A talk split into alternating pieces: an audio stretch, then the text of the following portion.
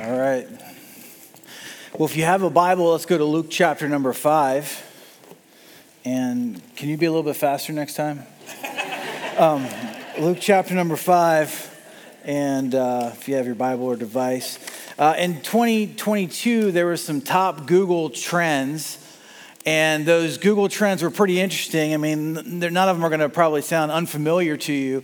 Uh, there was stuff like Johnny Depp uh, Will Smith, like, you know, the slap, um, all that, that was on there. Um, Queen, uh, Queen Elizabeth. Um, Wordle was the number one search thing. I, never, I don't know what that is. I was saying, the first, I don't know if that's something you drink or something you play or I don't know what it is. Um, but one of the, under the topics, it was how to help. And uh, that's one of the things that searched. And the top three really stuck out to me. The first one was uh, how to help Ukraine. The second one was, how do I help Ukrainian refugees? And the third one was, how do I help abortion rights? And it reminded me of a thing I had seen on 60 Minutes. Some of you probably have seen this, maybe some. Um, how you guys miss Andy Rooney? Come on. How many of you know who Andy Rooney is? Okay. All right. Or was. I have a bobblehead doll of his. Raise and praise him. But anyway, um, but when you, on the 60 Minutes uh, episode, what it was is there was a children's hospital over in Ukraine, and uh, man, it was terrible. The, the people that were working there were having to take the kids uh, downstairs because there was missile fire right there near the hospital. And so they were not only battling whatever they were, the kids were suffering with, but they were also having to deal with you know, the possibility of you know, these hospitals being bombed that they were in. And so they were transporting people over here to the United States and different places to get these kids out so they can get care. And my wife and I looked at each other watching this and we are like, man, we got to do something. So this is what we did nothing. Because you know what happens a lot of times as believers, what we do is we get something in our mind, but it never moves down to our feet. God might lay somebody or some issue on our heart, but we don't ever get to the place where we actually do anything about it. And I'm guilty of that like anybody else. And so, here in Luke chapter number five, we'll pick it up here in verse number 17. We see a story of these four people. They were all friends, obviously, I'm guessing. Uh, and they uh, had carried a, a paralyzed friend of theirs to, to see Jesus, but there was a huge crowd there, and so they, they had to figure out a way to get him to Jesus. So let's go ahead and jump in in verse number 17. Luke chapter number five. And it came to pass on a certain day as he was teaching, Jesus was teaching, that there were Pharisees and doctors of the law sitting by, which were come out of every town of Galilee and Judea and Jerusalem. So this huge crowd of people had come, and these guys had, uh, Jerusalem was 100, about 120 miles from Capernaum here, so it probably took them like five days, four or five days to get there. And they all were coming at the same time, so it was kind of a big deal for all these guys to come, and they were kind of sniffing Jesus out. Um, I feel like some of you are sniffing me out right up here. Like, Who's this guy? Where's Pastor Keith? I don't know this guy. Is this the right channel? Some of you online, like, we who is this? I had some of the kids in the back, they're like, why are you wearing that? Why is it you and not Pastor Matt or Pastor Keith? And I'm like, uh, I don't know. They're like, why aren't you practicing? I'm like, the accuser of the brethren. Oh, man. Uh, but anyway, so here's this group of people, and it says, and the power of the Lord was present to heal them, the religious people there. And behold, men brought in a bed which was taken with uh, the guy that was paralyzed uh, and they saw they figured out tried to figure out a way to lay this paralyzed guy before jesus. So there's this religious crowd and then these four people said we got to bring our paralyzed friend to jesus. Jesus had already been to the town before. Um, he had been to capernaum before but then he had left. And so they were like man this time he's here we got to get you know our friend to jesus because he'll be able to walk. Um, and but when they tried to get there they, there was a huge crowd it says there in verse number 19 so it says in the middle of 19 that they went up on the housetop and they let their friend down. These four people let their friend down through the tiling with his bed into the midst before Jesus. So what they did was back then, I, I looked up pictures of what houses might have looked like back then. And there was, they would have ladders to the roof. You know, Peter prays in Acts 10, I think he goes on top of the roof, and, or there were like steps uh, to, to lead up there. If you've played Zelda, you know what I'm talking about.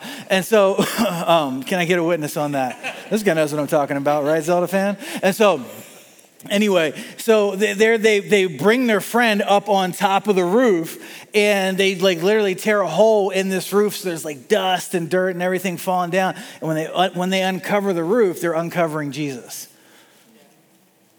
They're getting their breakthrough, but they're like playing a part in their breakthrough. And so, anyway, they, they, Jesus, while he's there and he sees this guy, them tearing up this roof and lowering uh, their friend, the Bible says in verse 20, when, when Jesus saw the man's faith, no, it says when he saw the faith of that group. And let me ask you this about your small group. When was the last time your small group required faith? I mean, when is it more than, okay, I'll get the pizza, we'll do what, we, what we've always been doing? Man, wouldn't it be cool if in 2023 that God saw your small group's faith? That we did more than just get together, but we used our groups. And as groups, we were able to bring people to Jesus. Because that's what's happening in this story. So, whenever that happens, you see the religious leaders in, in verse 21, and they're starting to think inside their mind, and who is this that speaks blasphemies? Who can forgive sins but God alone? And when Jesus perceived their thoughts, he answering said to them, What reason, why are you reasoning in your hearts? Whether it is easier to say your sins are forgiven or to say rise up and walk. But that you may know that the Son of Man has power on earth to forgive sins. He said unto the sick of the palsy, the paralyzed guy, I say, I say to you, arise, take up your bed, and go into your house. So here's what happens is Jesus tells the guy, he says, Hey, your sins are forgiven. And then these guys start, you know, thinking in their mind, and Jesus does three, three things supernaturally here. He forgives the guy, he reads these guys' minds and he heals this guy so that he can walk, right? And so this, they say, well, anybody could say, only God can forgive sins. That's easy to say. He's like, but here's the evidence, here's the proof that his sins were forgiven so that you can know. And by the way, Jesus still has power while it's on earth, while you're on earth to forgive your sins. We don't get them forgiven when we're there, they get forgiven while we're here, or they don't get forgiven. Amen? And so here's what happens is he goes there and, and uh, he tells the guy to get up. In verse 25, and immediately he got up before him and he took, took at the bed he was, uh, that he was being carried on and he departed to his own house, glorifying God. And they were all amazed and they glorified God and were filled with fear, saying, We have seen strange things today. I want to talk to you about getting out of your head. Getting out of your head. These people saw that uh, that their friend had a need, but they didn't just think about it, they did something about it. Let's pray. Father, we love you. We pray that you would bless this time now. Father, we pray you, every person watching online and uh, everybody who's just came today, maybe they don't even know why they're here, maybe they're here and they just feel like they need something. I pray, God, like that they would not just hear my voice, but they'd hear another voice, they'd hear yours. That you would speak to everybody that, that hears me, but they would hear you and you'd give them clear next steps that they can take in their walk with you, or maybe the first step if they don't know you.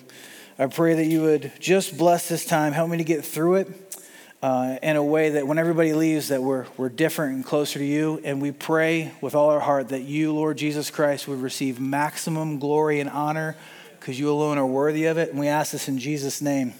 Amen. I want to address three groups of people today, and I want to ask each of those three groups of people three different questions. And so you're probably one of those three uh, groups of people. And so I want to help you get out of your head. And you say, well, well why does this matter? Because if we don't get out of our head, we're, we're not going to actually do the things that God's put in our head. It can't just stay in our head. Does that make sense? Because what we think in our head usually comes out through our feet. We're, we're going to actually act upon those things that we think about. So, uh, the first question I want you to ask yourself is this What is hindering me what is keeping me from bringing people to Jesus? What's keeping me for what's hindering me from bringing people to Jesus? Some people, you say, what do you mean? Well, there might be somebody God's laid on your heart recently or has been in the back of your mind, and not just a family member, but a friend or somebody that you, you work with, somebody maybe lives across the street. Um, and we have these two worlds. We have our church friends, and then we've got the people that we work with and the people we interact with. And what we want to do as grace is we want to bridge those worlds. And we all have that desire, but we maybe not know where to get started. And so maybe something's keeping you from just getting out of your head and doing something about it. Uh, some people might say, well, that's just not my gift. That's just, that's not my gift. That's not my personality. So uh, if you have a, if you have your pen, I want, to, I want you to write down a few references. We don't have time to go through all these, but if you have a pen and your, and your paper, go ahead and, and get this down. Um, these are all the references on sharing your faith being a spiritual gift. Ready? Zero. There are none. Okay. it's not one of the spiritual gifts. If you read Romans 12, if you read 1 Corinthians 12, if you read 1 Corinthians 14, you'll see a lot of different spiritual gifts. But God has called all of us to share our faith. God has given some pastors and evangelists, but that's talking about spiritual leaders that travel. When it comes to us bringing people to Jesus, that's everybody's responsibility. Some people say, well, that's, that, that's not my personality. I'm kind of, a, kind of an introvert. And man, listen, some of the people that God uses most when it comes to this are introverts. You say, why? Because they don't beat people over the head with the Bible. They're not bullies. I mean, that's, that's what it is. Have you ever met one of those? Like, here, take this track or you're going to you know, turn or burn. You know, I mean, thank God we don't go to that church. Amen. Isn't that a blessing? Like, yeah, oh, I want that. Thanks, man. Um, what a freak. And so, anyway, some people say, well, that's just, that's just not my personality. You know, and listen, Jesus said, follow me and I will make you to be fishers of men. You say, well, that's just not me. You follow him and he'll make you. He'll make you into that. As we fo- how can we say we're following Jesus if we're not even going fishing? Some people say it's not my personality. Some people say, well, that's not my responsibility. You know, God's already decided all of that. He's already uh, decided who's going to be saved from the foundation of the world. William Carey was a guy in, in England, and back in the 1780s, what he did was um, he was at a minister's meeting. and There's this tradition passed down that this took place. And so um, he stood up with these people. A lot of them were semi famous in their circle. And he says, Look, I really feel like after reading the Bible that it's the church's job to take the gospel of good news to the rest of the world, even people who are different than us and even go other nations. And this guy stood up. His name, I think, was John Ryland. He was probably a really nice guy. And he said, Young man, sit down. If God wants to convert the heathen, he'll do it without your aid or mine. William Carey didn't listen to that. And he went to India and there's churches still there today from under his influence. He translated the Bible into 29 different dialects, I believe. He had laws changed in the nation when it comes to children and it comes to uh, women. And God used him. And he didn't go over there just and preach his pet doctrine. He didn't go over there and say, hey, would you like to pray and ask John Calvin into your heart? right what he did was because listen all of us have certain preferences that we that, that we that matter to us but we can't let our preferences take preeminence over the gospel. We can't let our preference, some of us, we can't be as passionate about these, these things that like these little secondary things and forget the primary things. And I feel like when you talk to a lot of people, they're trying to convince you of, of what they believe, but man, we're not spending that effort to go out and reach people who don't know Jesus yet. And we can't say it's not our responsibility, it is our responsibility. And I don't know about you, but I'm not going to sit down. Look, I, I, might not be qualified to be up here, but I'll say this I love Jesus, and man, I love lost people, and I want them to know what I know, what it's like to be forgiven. And I want their life to be changed because God has changed my life. And if you're here, you don't know the Lord, I want God to do that for you today. I don't think we need as much Bible studies as we need to be going out to the lost. I think Oswald Smith said, My friends, we are loaded down with church, endless church activities, while the real work of the church, that of evangelizing or reaching the lost, almost goes entirely neglected. And we have great ministries here. We really do. And there's no, but we also need to make sure that we're trying to see people come to the Lord. Does that make sense? If it does, say amen. I mean, we don't have a, a lame church or a lame pastor or a lame God, amen? We really don't. I mean, listen, I, I, said this in the first service. Like, aren't you glad when you come to grace, you're not somebody's not getting up? Hey, we're, we're taking up an offering day so the pastor can get a jacuzzi in his prayer room. You know what I mean? Aren't you glad that we, we, we don't have a church like that? Some of you been, it. some of you still go to churches like that. But some people they say, well, I just, I know I, I've got What's blocking you? It, it is your responsibility. It's not about gifting, it's not about personality. And maybe you say, Well, I've, I tried and it just didn't work, or things got weird, or whatever. These people tried, and there was obstacles. They missed Jesus the first time he came. The next time they came, there was a big crowd. They couldn't get him in. But you know what they didn't do? They didn't give up. And some of us, you know, we've done, we've given up on people. Uh, tomorrow would be one year since my dad died. And I did evangelize, you know, or talk to my dad about the Lord. But looking back, I think I could have done more.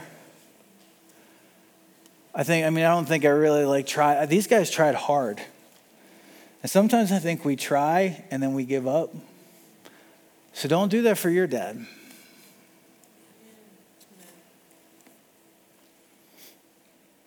What would have happened if they would have given up?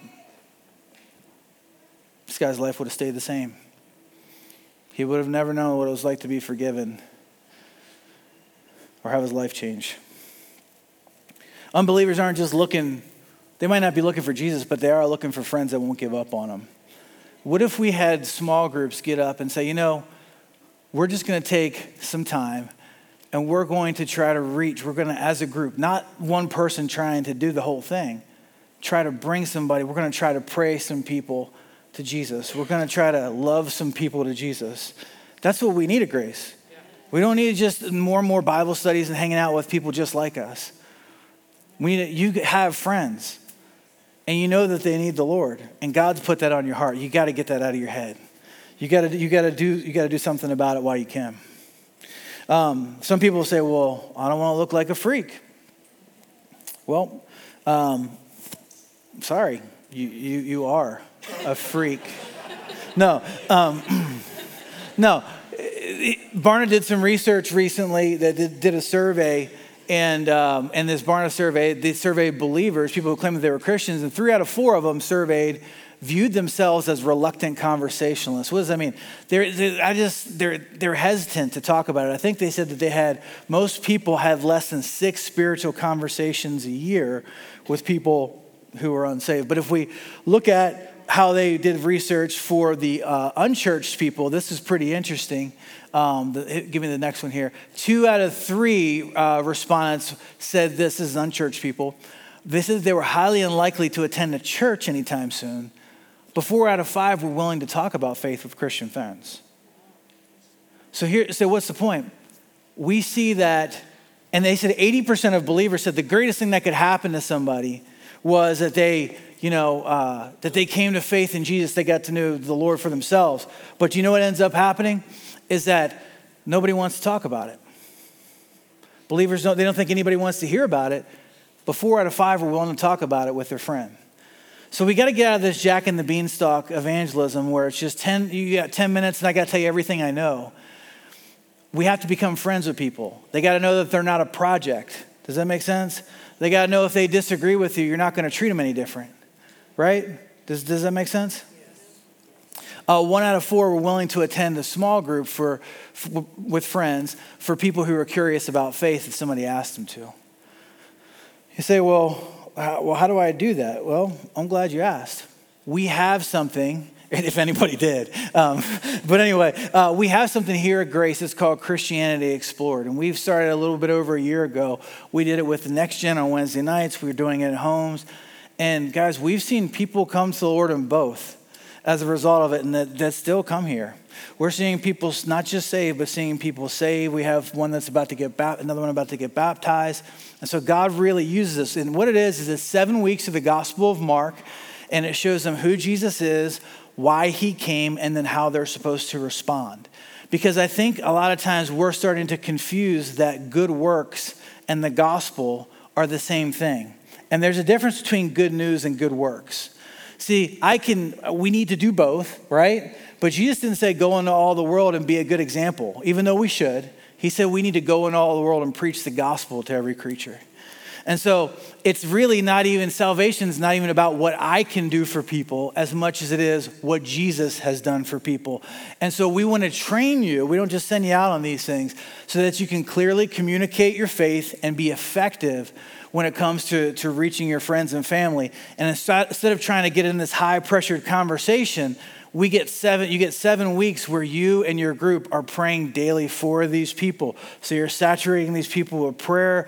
You're you're kind of giving them time and space to ask questions. We don't ask anything. We don't ask no money. We don't uh, you know tell them to dress up. We don't sing any songs. They don't have to they can ask whatever question or ask nothing but they get a free meal. And so we give them time and space to do it. Man if god's laying that on your heart you don't have to do all of that by yourself but maybe I'm looking for some people today that'll say, hey, I'll be one of four. I'll be one of a small group of people that will help to bring somebody to Jesus. We're going to be doing that. We're going to be, uh, you can do it in your homes and we can, with your small group maybe, and maybe you guys want to pray about that. But uh, we're going to have a big launch here on February 21st at the church. And so it's the week after Valentine's Day. So mark that down if you're interested. And man, we need some people say, I'll be one of four. I'll bring people. I will pray for people. I will invite people. Um, I will help with the kids. We're going to do this for, for couples.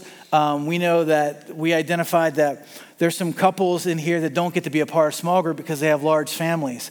And we don't want to penalize you for that. We're going to have childcare here for that too. But we want to get people to, some people aren't always going to come on Sunday morning, but they might come to that group. And we want you to start praying about them. So come talk to me, or I think there's some email information on the back of their notes. Um, but just be thinking about that.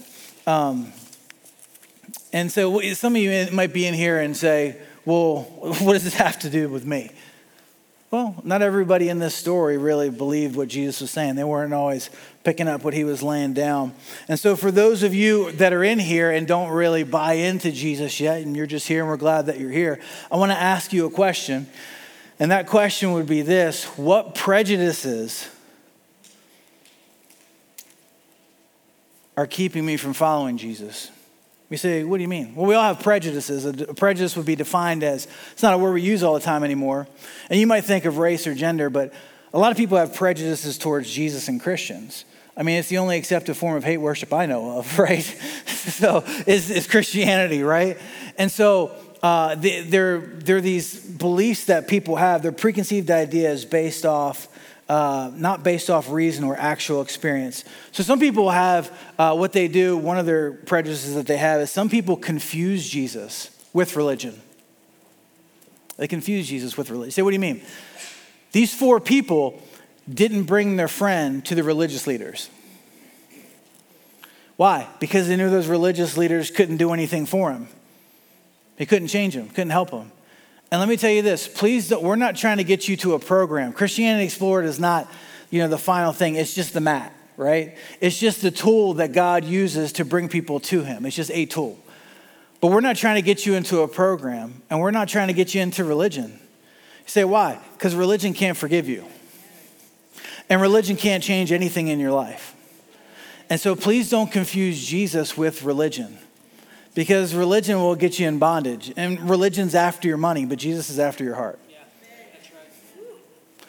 And so uh, some people confuse Jesus with religion. Some people refuse Jesus in order to keep their religion. And that's what happened in this passage here. In verse 17, all these different religious leaders, they came from all, you know, miles and miles away. And at the end of the day, after they saw the power of God and saw God completely change somebody, they, they didn't even care they just said, you know what? No, we're going to go back to what we believe. And it's crazy. You know what a lot of people do? A lot of people choose religion over Jesus. They refuse Jesus. And you know what you might need? You might need to do? You might need to get out of your mind. You might need to get out of your head and say, why? Because the healing that he talks about at the beginning of the passage, that the power of the Lord was present to heal them, and let me say this the power of the Lord is present to heal not just your body this morning, but your mind. Not all healing is physical. And some of us need to be healed from the religions that we came out of or that our parents put us through. Not all of them, but man, I'm telling you, some of these things, listen, some people are so protective of the religion it's never done jack squat for them. Jack squat. That's all it's done. Ain't done nothing. I know I didn't go full 90, but what I'm trying to say is this. Some people, man, don't confuse Jesus, don't refuse Jesus. And some people, you know what they do? They accuse Jesus of every bad thing that's happened to him. This guy who was paralyzed, when he gets in front of Jesus, he doesn't say, Jesus, why did you do this to me? God, why, why has God put me in this situation? And see, that's a common thing. People who don't know God often blame God for everything bad that happens to them. And listen, Jesus, when, he, when children were there, Jesus didn't hurt children. God's not hurting children. When God was on earth and children came to him, he took them up into his arms. He didn't make go around making people sick. He went around taking sickness away. And so, listen, Jesus is not trying to ruin your life. The Bible says the Son of Man has not come to destroy men's lives, but to save them. I hope you get that. If you don't get anything this morning, some of you need to know this that Jesus did not come to destroy your life. He's not the cause of all this stuff.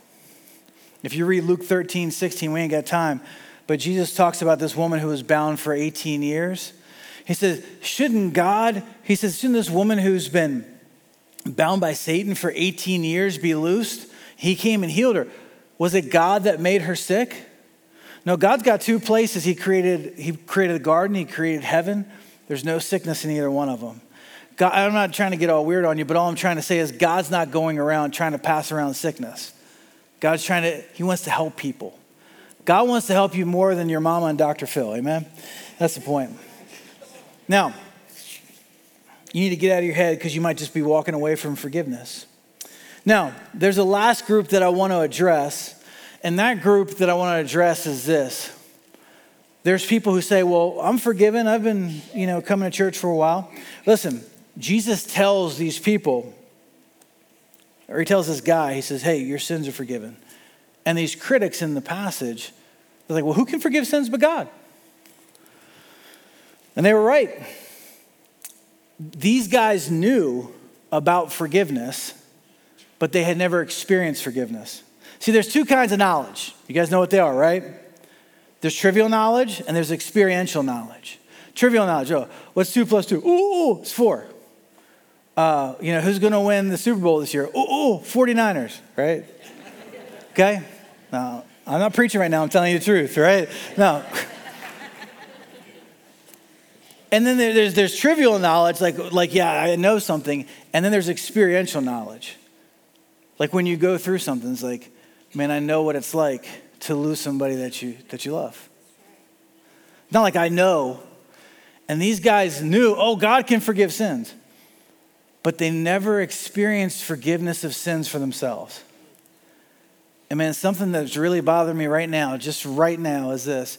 I really think 100% there are people in this room, and there are people that are watching online, that you know God can forgive sins and like these guys, you might know a couple Bible verses, they know a bunch, but you've never experienced forgiveness for yourself.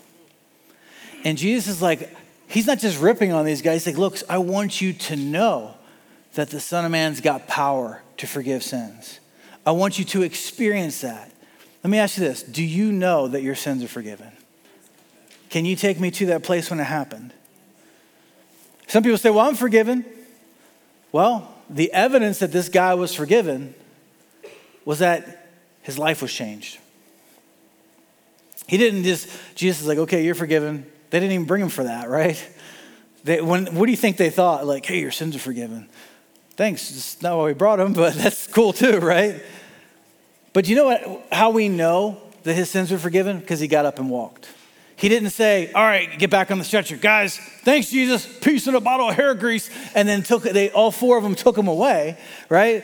What they did was, sorry, let me address that. Yes, I said hair grease. Um, but here's what happened. He didn't, he didn't leave the same as he came, is what I'm trying to say.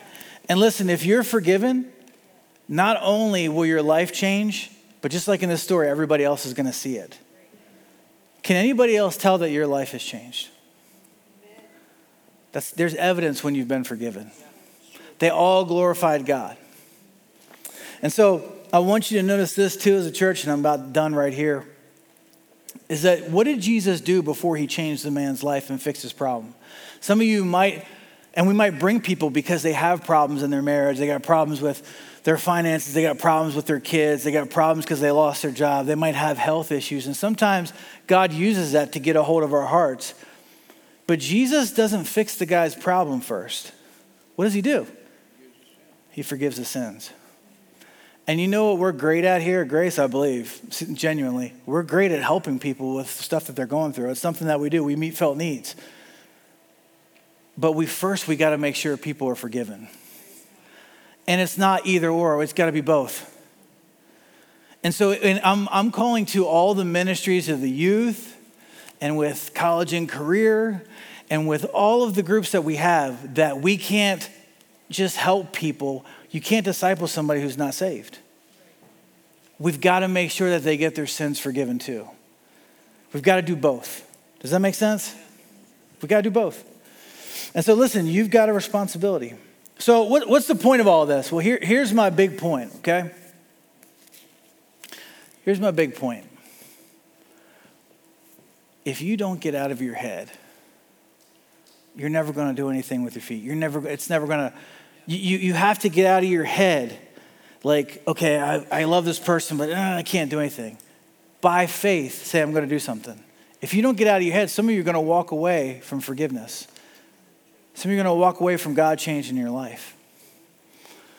For salvation to take place, we've got to get out of our head and take a step towards Jesus. If you're wanting to see people saved, we, we have to stop just wishing them well. We've got to start working towards their salvation. A few months back, I, I, I saw um, a video uh, and it captured uh, surveillance on a camera. So uh, if you get a chance, let's go ahead and take a look at that.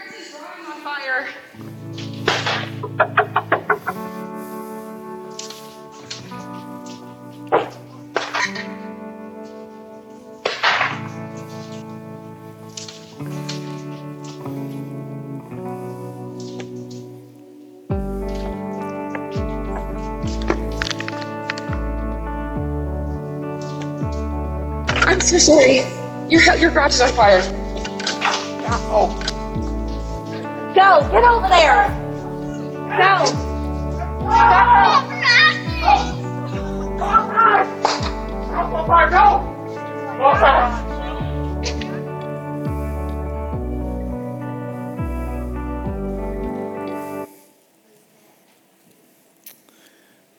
So I, I read the interview and saw the interviews and read the articles and that couple that was inside was actually just inside watching Stranger Things, and they had no idea that their house was on fire. And it made me think I feel like a lot of us in here today, maybe you're online, and we're just binge watching our way through life, and we don't realize our house is on fire. We can't smell the smoke. And all of us have been numbed to reality and to spiritual things in here because of screen, too much screen time. Amen? Amen. And what if I walked by your house and I saw your house on fire, but I didn't do anything about it? What would that say about me? It's like, well, I just don't want to embarrass them or intrude their space. What would you think of me? If a doctor knew that you had cancer and you go to the doctor and the doctor knew, but he didn't want to like offend you or like alarm you, and he didn't tell you why you could still treat the cancer. Would he be a good doctor? Christians, listen, if we truly love people, we're going to not just do good things for them, we're going to say some hard things so we can keep them from things that are worse. And we've got to do something about it. We've got to get out of our head. If you're in here and you don't know the Lord, and maybe God's been working on you. Maybe you're in here, you got questions. And come talk to me after. Talk to Pastor Keith after. That's, that's fine. talk to one of the leaders here. But maybe today's the day. Maybe today online, today's the day. There's no sinner's prayer in the Bible, but sinners do pray in the Bible. And man, you could call on the Lord in repentance and faith and put your trust in Jesus Christ once and for all and get experience forgiveness in your sins. Maybe Jesus is It's not some stranger knocking on the door, but it's Jesus. He says, Behold, I stand at the door and knock. If any man hear my voice, I will come into him and sup with him. And so here's all I'm trying to say is listen, uh, not talking about listening to my voice, but if God's laying it on your heart, say, look, today's a day. Man, I, I pray that you would come to Christ the best way you know how. But, believer, what does that say about us? If we see people's house on fire that we know, we know people that don't know the Lord, and we don't say anything. We cannot just have fun Bible studies and have fellowship and all that stuff. And the people that we care most about, not give them the truth. We got to do something about it. And so I think that God's going to do something here at our church with it. I really do. I'm excited about it. And um, listen, if you're in here today and you want to be involved in that, like just put something in on the email or, or come see us. And if you're here today and you're like, man, I, I, maybe you have questions, then come talk to us. If, if you're here and you're saying, man, no, I, I want to experience forgiveness, listen, today's a day. You know, when Jesus went to the cross, he got holes in his hands for touching things you never should have touched and swiping things you never should have swiped, and, and holes in his feet for being places that none of us should have ever been, and a crown of thorn on his head for thinking things we never should have thought. And Jesus went to the cross for you. When he was on the cross, there was two thieves, the one on the left and the one on the right. And, and the one on the the other one asked to be saved, but he wasn't genuine. The other one says, "Hey man, I deserve to be punished for the things I've done." But this man hasn't done anything wrong. And he didn't get all the words right because it's not about magic. Jesus is better than magic. Amen? But here's what it's about He says, Lord, will you remember me when you enter into your kingdom? And Jesus says, Look, I guarantee you four things. I guarantee you today, today, not tomorrow, not 40 years from now, today. I'm not going to remember you, bro. You're going to be with me. And the worst day of your life, because you're dying and you're bleeding, but guess what? I'm dying and I'm bleeding here for you. It's about to be the best day of your life because you're going to be with me today in paradise. And let me tell you this you can get eternal life today. But you've got, look, he's got power to forgive sins today, but it's only while you're on earth. So please move while, while God's working on your heart. I'm going to close in prayer. And I just want you to be obedient to whatever God's asking you to do. Maybe it's the next step or maybe it's the first step, but let's pray. Father, we love you. Thank you for everybody who's here, everybody who's watching online. Please speak to every heart. God, I pray you'd help believers, whoever you've brought to their mind, help them not to give up on them. Please, God. And I pray, God, if there's somebody that doesn't know you, that today they would just respond. They'd come forward or they'd call on you in genuine, in genuine repentance and faith. We know nobody comes to the Son except you them, Father. So we pray for you to do what only you can do. And we'll give you all the glory. And we ask this in Jesus' name. Amen. Hey, don't forget, still have the ladies' discipleship. Check out the ladies' discipleship table on your way out. Uh, ladies, if you want to do that, and you are dismissed.